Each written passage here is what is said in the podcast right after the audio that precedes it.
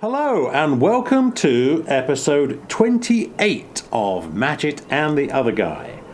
And Kevin and I are sitting outside my home on the banks of Lake Wylie in Charlotte, North Carolina, on a wonderfully sunny spring like day, Kevin.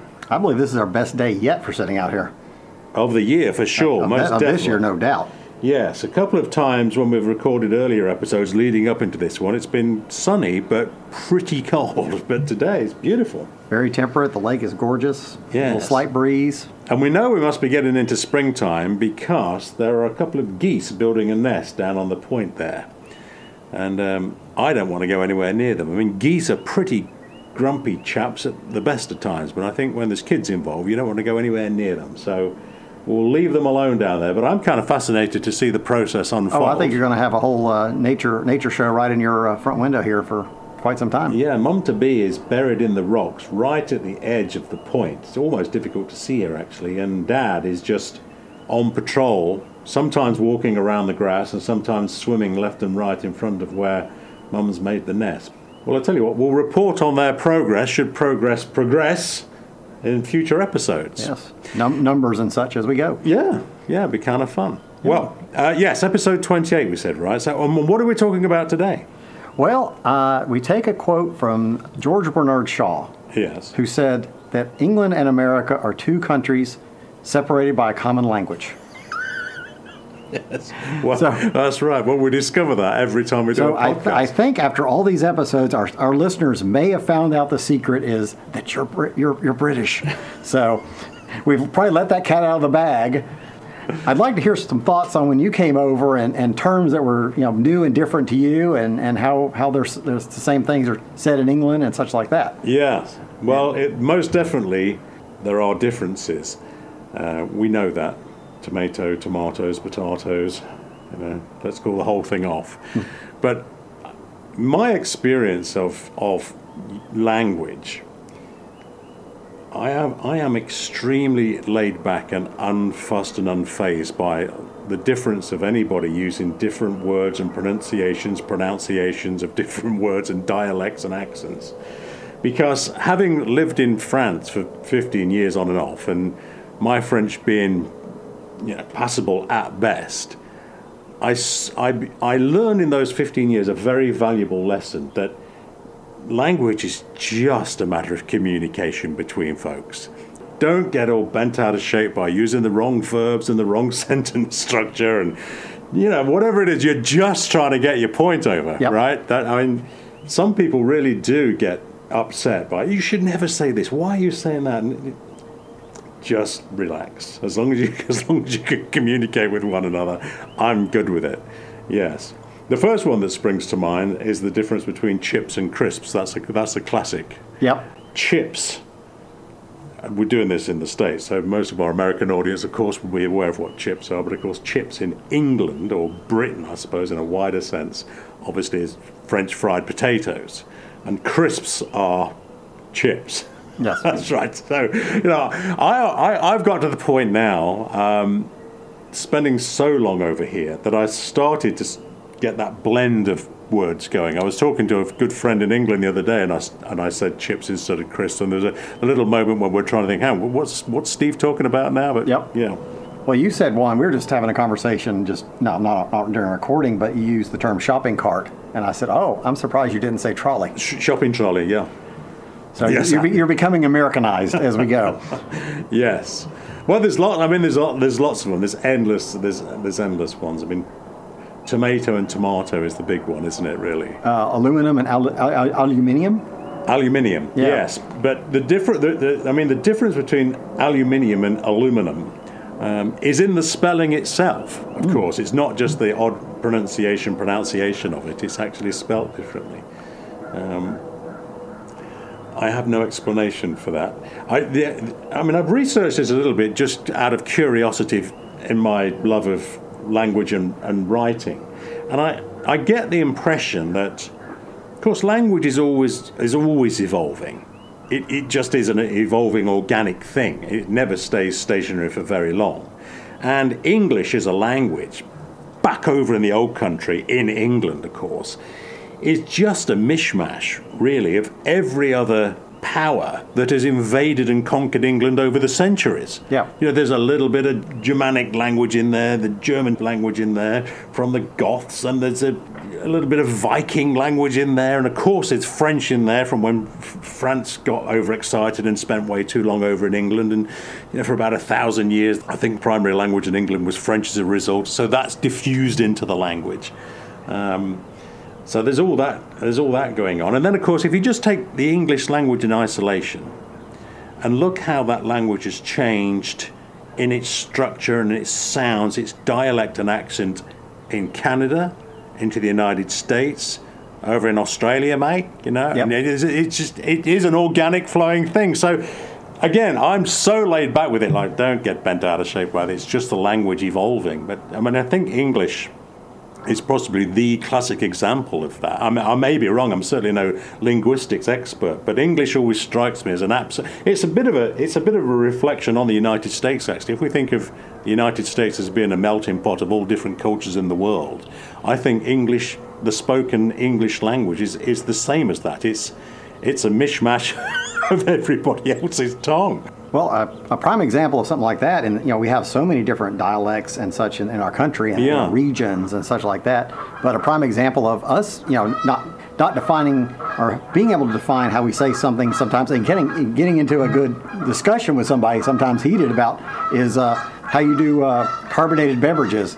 Uh, the geese have definitely decided to say hello today. Those are not our, our mom and pop. These are the, cou- I, we assume the cousins that are uh, making no, our mating couple down there hardly say a word. I Yeah, guess that's all part of it that they want to remain hidden. But yeah, But we- the bachelors are having a party Yes, somewhere. they're, else. they're enjoying the spring day as well. yes. Sorry, what were we saying. Back, back to where I yes. was. Um, if you if you're in different parts of the country and Yeah. you want a uh, sugary carbonated beverage, it depends on what you ask for. You can order a soda. Yeah. You can ask for a pop, or you can ask for a Coke. yeah. I grew up in the southeast where pretty much Coke was everything. You may, you know, some if you're at somebody's house and they say, "Hey, you want a Coke?" and you don't know what you're going to get handed. You, Oh, could, you could be handed a Coke, you could be handed a Dr Pepper, you could Yes. be handed a Sprite, you could be handed a RC Cola. Yeah. So whatever. Like, yeah, the the brand becomes the noun effectively, right? It's, yeah. So over in England, I would always say um, instead of vacuuming, we would Hoover. Yeah. Yeah, we would Hoover. You've probably heard me say that here. Which is the, the brand name, correct? Which is the brand Yeah, name. It's a very yeah. popular brand name, yes, but we would always hoover up, not vacuum up. I wouldn't say that. Yeah, of course we're we're we're vacuumers here, but there's also definitely the ones that are that you know you don't put on a bandage, you put on a band aid, Yes. and of course that's a brand. Don't don't grab me a box of tissues. Hey, grab me a box of Kleenex. yes. We do a lot of we do a lot of that. Yes. No, I don't think in England we would say, hand me a Kleenex. I think we'd say tissue. Yeah, it is. It, it's, it's, it is fascinating to me. I'm always fascinated by language and the way different people use it. But it was amazing to see anyone like in, in school or something like that, maybe a new kid in school or something like that, and they'd use the word pop for their soda, and we're like, oh, I've never. Yes. I'm now not- I would always, used to that. Yeah, I grew up. I, I grew up with uh, with pop. Of course, that's a very English expression to me. Pop and soda. Um, again, things may change. We've just talked about the language being organic, and things may change, and perhaps that's more frequently used now in England. But none of my school friends, when we were growing up, would say soda. Would be completely we wouldn't know what they're talking about. Really, cream soda maybe was a was a rather ghastly drink we occasionally used to have. What was the generic term for like a, a Coke or Pepsi? It was just a like pop. It was Just a pop. Yeah. We'd, yeah, we'd have a bottle of pop. Uh, very rarely did we have cans. Um, but if it was a Coke, it was absolutely a Coca Cola. It would it would be a Coca Cola. Yeah, I could see that if you lived in a region where they usually use Yeah. pop or something like that and said you want a Coke, then you're going to get a Coke. Yes, and um, the wonderful the wonderful thing to me about spoken English over in England, or again in the wider sense, all of the United Kingdom, is there are so many regional variations of dialect and accent within what is in fact a relatively small landmass. I mean, you could take all of the United Kingdom and drop it into California. Yeah. Uh, but yet, in, in, in England, and again, my ear's probably gone off it a little bit because I'm no longer living there, but typically you could place somebody where they were born or where they've been living most of their life, you could place them within 50 miles just by hearing their accent because it would change so much. the London accent, the Cockney accent, it would be so different to the Brummy Birmingham accent, to the Oxford accent, to the BBC accent, you know, and all over the Midlands accents, uh, and, going to the further north, and of course the wonderful Liverpudlian accent, which most folks are familiar with from the Beatles.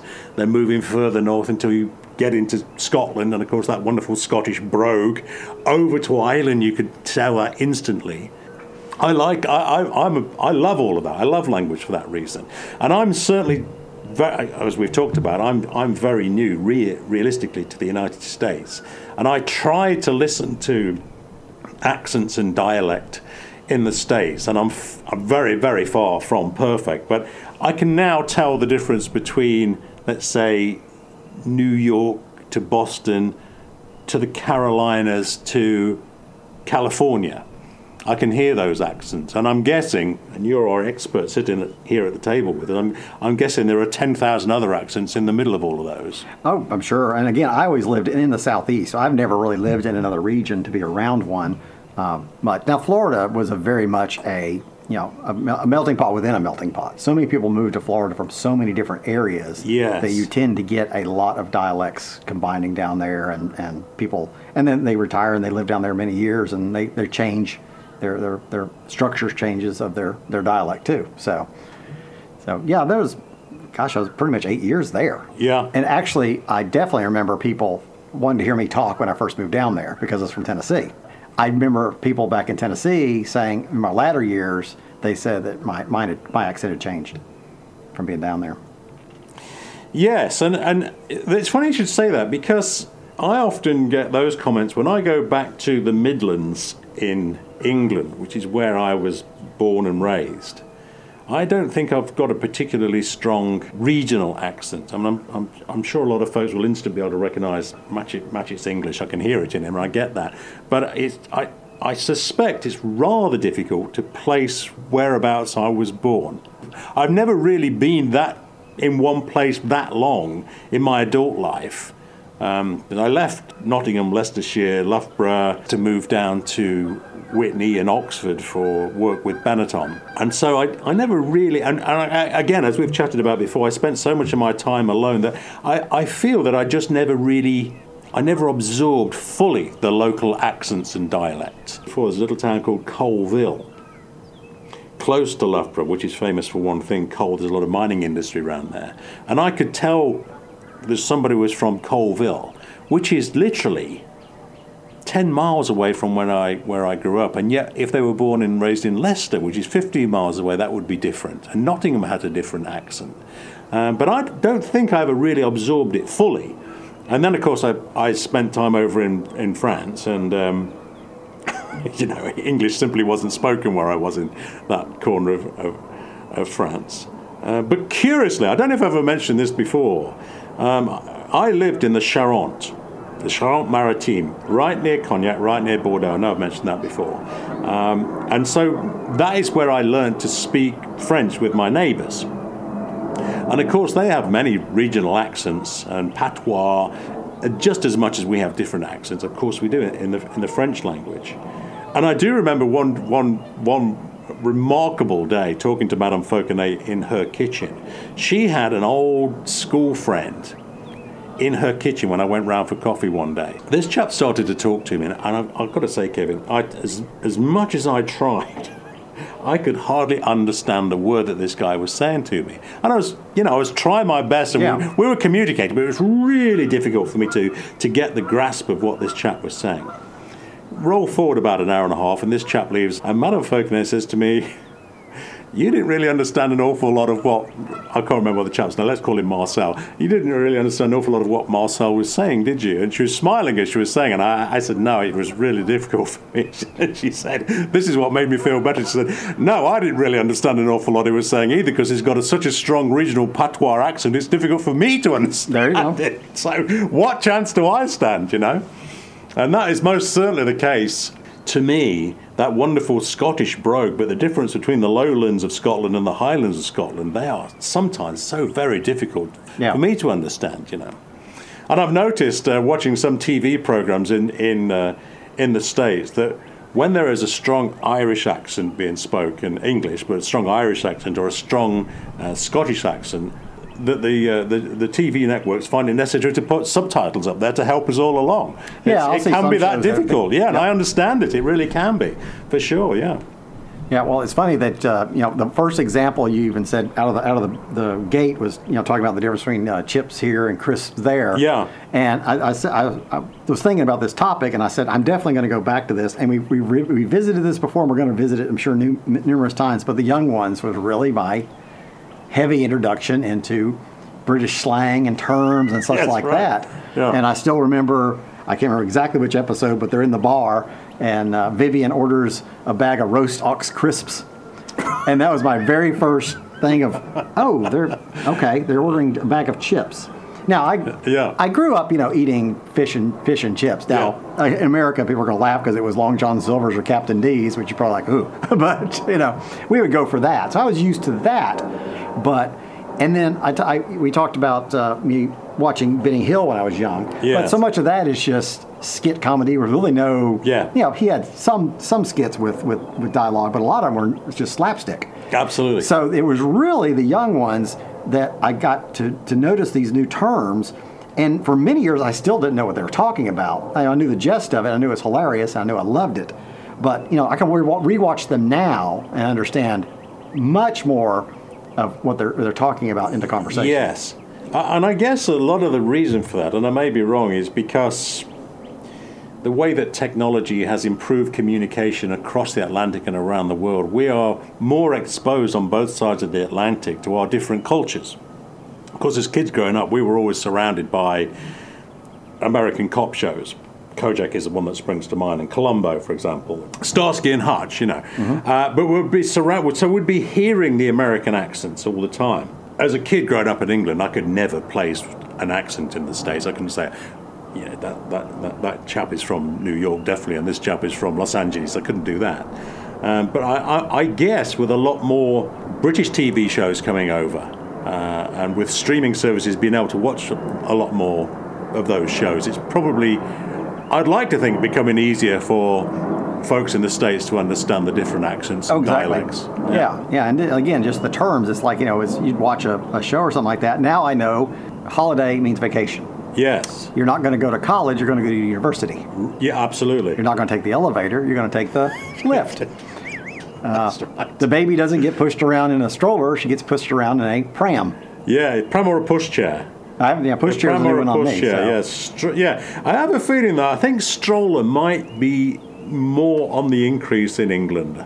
I can't explain the reason for that. I'm guessing maybe, I don't know, the language is changing, evolving, what we said. But you're absolutely right, yes. The lift and elevator is one that. Well, um, and one that'll really throw you off is when you're talking about the, the, the elements on a car. Because if, if you tell uh, an English mechanic to go lift the hood, yeah, what's he going to mess with? yeah. yeah. He's going to mess with the convertible top. Yeah. And of course, in England, then what is what we know is the hood is the bonnet. Yeah, And then we don't have a you don't have a trunk in England. You have a you have a boot, yeah. so. You, you learn things, especially if you have an English old English roadster like an MG or a Triumph or Healey or something. Yes. Now, does do, do do you chaps over in the states use the word prawns for shrimp at all? You're aware Not- of it, but never use it. It's I think maybe if it's like a certain size one, like it's if it's the large ones, and you're Yeah. at a seafood place or a seafood restaurant, you may see it on the menu or, So or they'd be- choices as a prawn. So it'd be a prawn cocktail, but they'd be big. They'd be big prawn. Big I don't even shrimp, want to say that for sure because I mean I'm talking. You're talking about probably hearing shrimp 99.99 percent of the time, and maybe prawn the other time. Yes. Yeah. It may be coming more into it, and slightly because there's that Muppet character Pepe the Prawn that might have helped a little bit. I think it might have missed him, but okay. Uh, he's yeah. one of my favorite Okay. characters from the X twenty X years Gosh, he's been out now or something like about that. Yes, well, certainly in England, um, prawns, in my time anyway, again, the language is changing all the world. Prawns were very small shrimp. Oh, I think they're the larger ones here. I could. I could Yes, well, that just but- gives an example of, of uh, um, how things uh, can be confusing. In another episode, a previous episode of Matchett and the Other Guy, were we not discussing the Kershaw man that used to go round the pubs on, on a Friday or Saturday with We his did. wicker basket? And he would sell you a bag of prawns, which were tiny shrimp, but you wouldn't ask him for shrimp because I don't think he'd know what they would be. But I do remember on one of my first trips over working with Speed Vision, I did ask the waiter when we went out to dinner one night for a prawn. Do you have a prawn cocktail? And there was a sort of long period of what is this chap talking about? Until Yeah, I somebody, that until somebody of- helped me with shrimp. Yeah, ah, of shrimp. Okay, yes, Not yes. know what it is. Yes. Well, that's the language. I think. I think it's a. I think it's a great thing. And, talk, and again, I keep falling back on. It was my experiences in a completely foreign foreign land and foreign language to me in France that just changed my opinion entirely. That don't get caught up on this. It's nonsense. It's just communication. But I do remember um, quite often I used to spend one night in Paris before flying over to New York to cover the race, whatever Grand Prix it would be for Speed Vision, because there was no way that I could leave home down in the Charente near, near Cognac, catch the train, get to Paris in the south, take the metro from the south of um, Paris, Montparnasse station, up to the north to Charles de Gaulle Airport to catch the plane in one day. I could, physically couldn't. There was no way I could do it. The train service didn't allow that to happen. And the planes used to leave. At, let's say it was 1.30 in the afternoon. It's simply impossible to do it. So the only way that I could do the commute was to go up to Paris the night before and spend the night in Paris dreadful hardship. Spend the Yes. night in Paris. It was you know, I was okay with it, believe me. And um, I used to stay in a wonderful little place, a little hotel in Saint Germain des Prés, which is a wonderful little quarter of, of Paris, and where all the great writers and artists and poets used to hang around in the 20s. So it's kind of fun to still see the buildings and the roads are just the same. Nothing's really changed. But I do remember ordering dinner, maybe just something simple in a, in a cafe, in a, in a bar in, in Paris. And I remember the waiter saying, Do you live in the Charente Maritime? I think he said to me.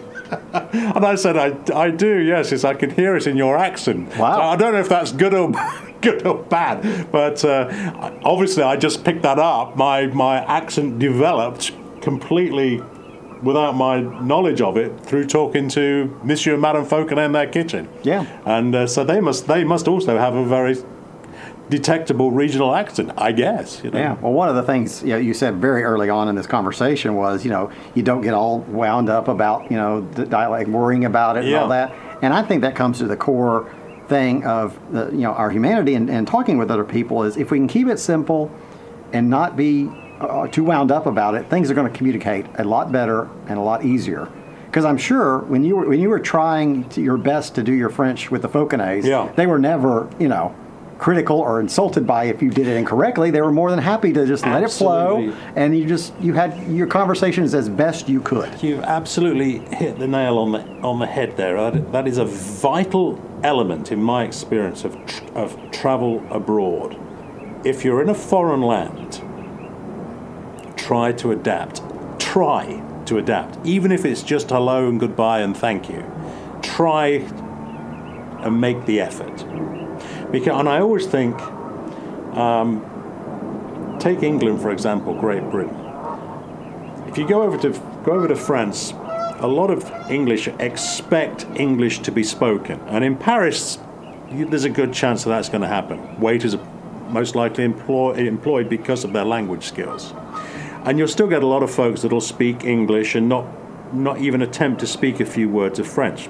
Okay, I get that, but you could you could say merci, thank you, and uh, très bien or whatever it would be. You could, you could, you can you can try and and get a response from them and the French will react very positively. But can you imagine for one second if a couple on holiday French couple for example arrived in London and went to a pub and just talked French to the barman Yeah. we could get no you know wouldn't get anywhere you know there's this there's this sort of why do why do English speaking folk expect everybody else to understand us, but conversely, when you turn it around the other way, and it could be a couple from Germany, a couple from Italy, or from Spain, or from Portugal, Japan, or wherever it would be to arrive into an English pub and speak their native tongue and be surprised that they get no response. Yeah. You know? So I always think of it look at, try and turn the table the other way and, and see how that works for you. But I agree with you 100%. And, in, and again, my personal experience, so that's really all I can talk about the French were delighted when foreigners to France try and speak a few words of French. It really means a great deal to them. The French are incredibly passionate, quite rightly so, uh, and proud of their language.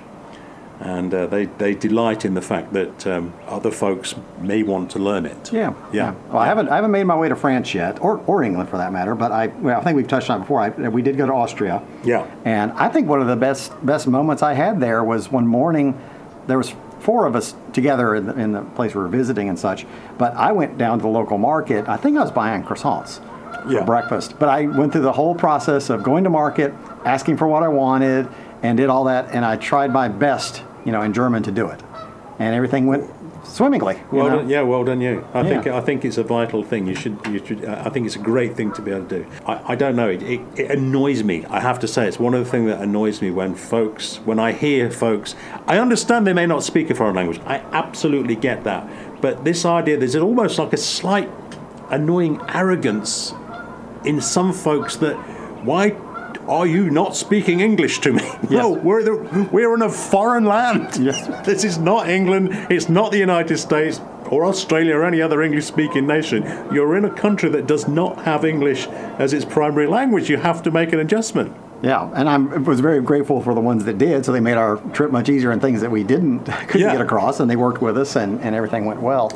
Yes, I mean, I do remember a lot of the times uh, I spent time in, in Paris, as I've just described it, the night before a flight. Waiters would waiters would delight in speaking English. They, I mean, I could speak French, but they could tell instantly that I was not French. I get that, and I'm not embarrassed by that at all.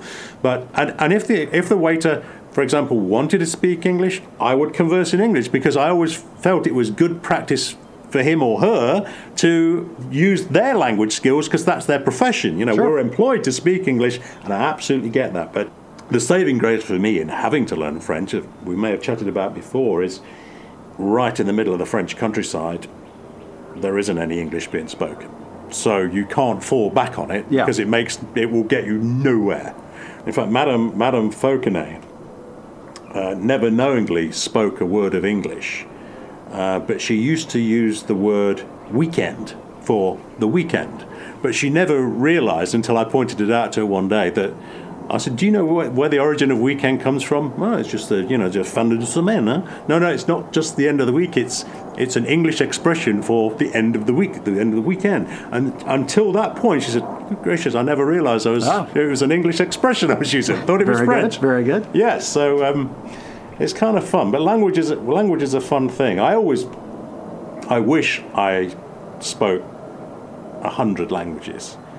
I don't, but I wish I did. I'm rather getting too old and set in my ways to do it now. And another language that I absolutely adore to hear, but unfortunately I don't speak any, um, is, is Japanese. I think to hear Japanese spoken softly uh, is a beautiful language. It's almost like poetry to the ear. I really, I really like to hear it spoken.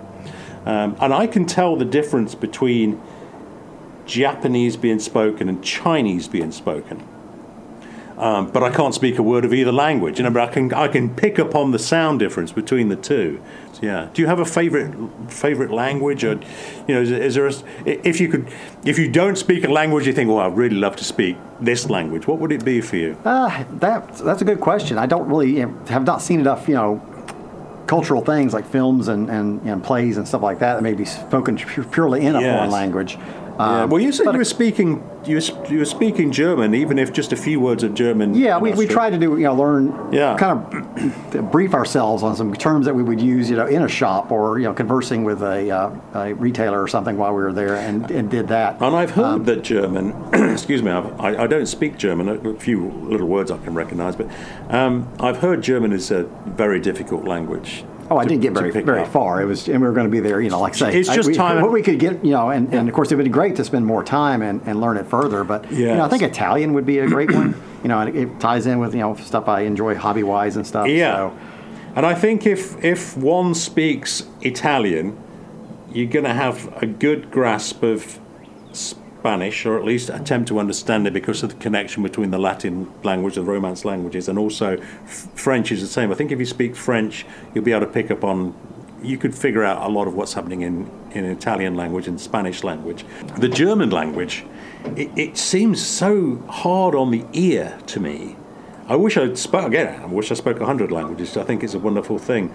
But also, when I see written German, all the words are about 36 characters long, and most of them seem to consist of either P or or Z or, or Z. You know, I have no clue what's I have no clue what's going on here. So to me, it seems very very complicated. Yeah. What other languages uh, appeal to, to you? Do you think? Well, like I said, it would it would be interesting to, to be around Italian.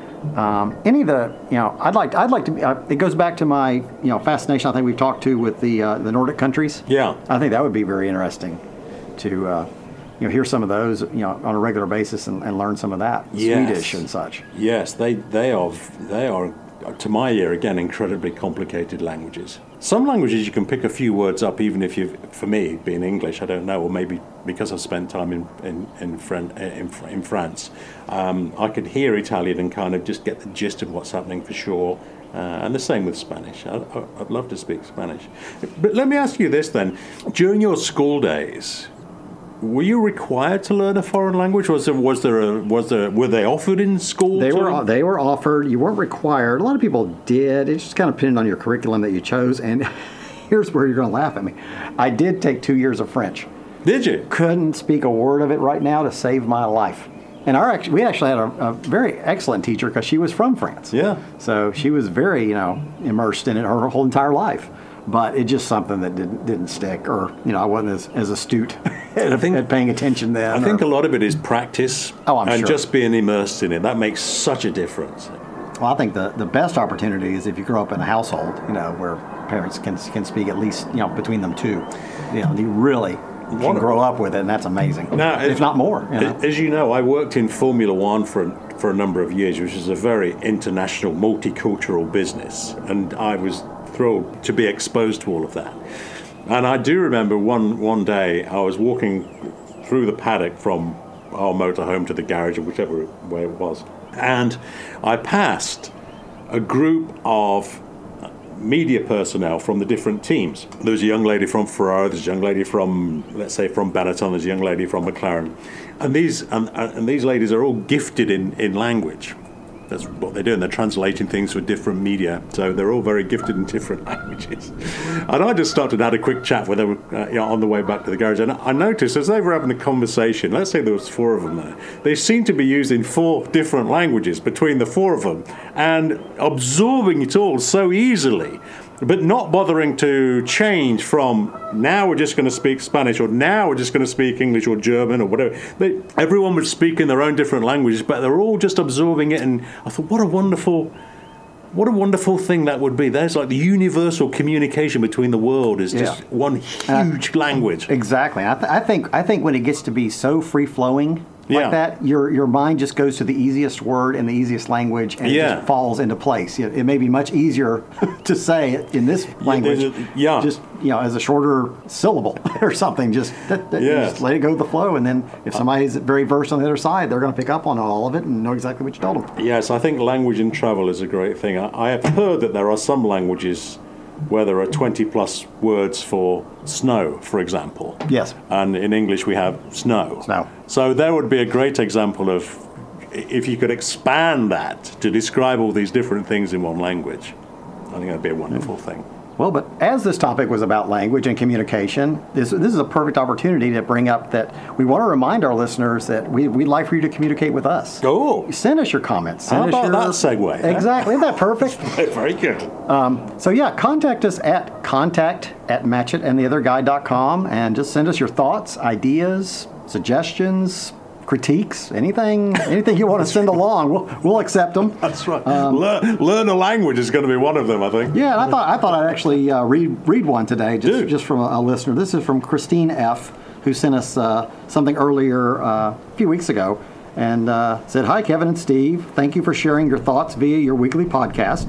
I am thoroughly enjoying listening while I cook and bake. Ooh. I've learned lots about English customs from listening. Plus, since I seem to be just slightly older than Kevin, much of his reconcil- or recollection of school days, toys, holiday customs, etc., bring back good memories. Yeah.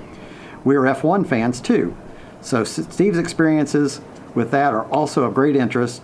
But we like how you mix up the topics. Well, that's good. That's well. Thank you very much for that comment. And yes, we'd love to love to hear more comments. And again, for those listeners who are new to us and have probably not listened to all twenty, where are we now? We say twenty-eight. 28 on this one. Yeah. Um, the idea behind this podcast was just very basic, very simple. During our period of lockdown, when it is so difficult just to have a conversation, just to sit down and chat about nothing, that's what we thought we'd do. We just sit down and have a conversation about nothing. So we deliberately didn't base the podcast permanently about racing, although we don't mind talking about that. But as you can tell from our conversations, we don't mind talking about anything. And whatever subject we start on, we inevitably drift wildly off target and talk about other stuff. I hope you're okay with that, gentle listener, because Hopefully, hopefully it ends up in a better place most times anyway. we, we can't change now. That's become the style of the podcast, and that's what it is, really. Yeah, great. More comments were like that. Well, we better think about signing off, hadn't we? I think so for this time. Yeah, so from me, au revoir. I'm from Kevin. Avita Zane. Auf Wiedersehen. Very good. Bye now.